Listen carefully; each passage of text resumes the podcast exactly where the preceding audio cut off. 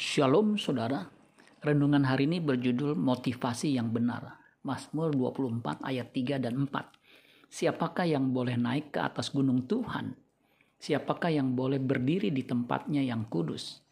Orang yang bersih tangannya dan murni hatinya, yang tidak menyerahkan dirinya kepada penipuan dan yang tidak bersumpah palsu. Pemasmur bertanya dan menjawab sendiri pertanyaannya ini yang disebut dengan self-talk.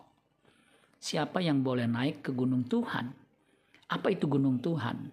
Gunung Tuhan adalah tempat pertemuan dengan Tuhan yang harus didaki umat pilihannya. Tidak semua orang boleh dan bisa naik ke gunung Tuhan.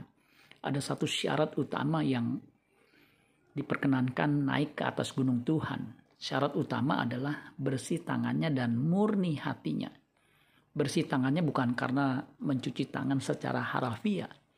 Ada beberapa terjemahan yang menginspirasi sekaligus menjelaskan bersih tangannya dan murni hatinya. New English Translation mengatakan begini, Mazmur 24 ayat 4, The one whose deeds are blameless and whose motives are pure, who does not lie or make promises with no intention of keeping them. Artinya orang yang perbuatannya tidak bercela dan yang murni, yang motifnya murni, yang tidak berdusta atau membuat janji tanpa niat untuk menepatinya.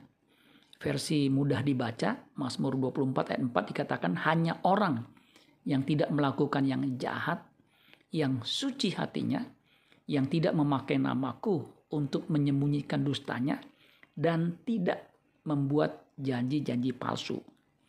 Kalau kita simpulkan siapa orang yang diperkenankan mengalami perjumpaan dengan Allah secara pribadi adalah seperti yang diajarkan Tuhan Yesus dalam Matius 5 ayat 8. Berbahagialah orang yang suci hatinya karena mereka akan melihat Allah.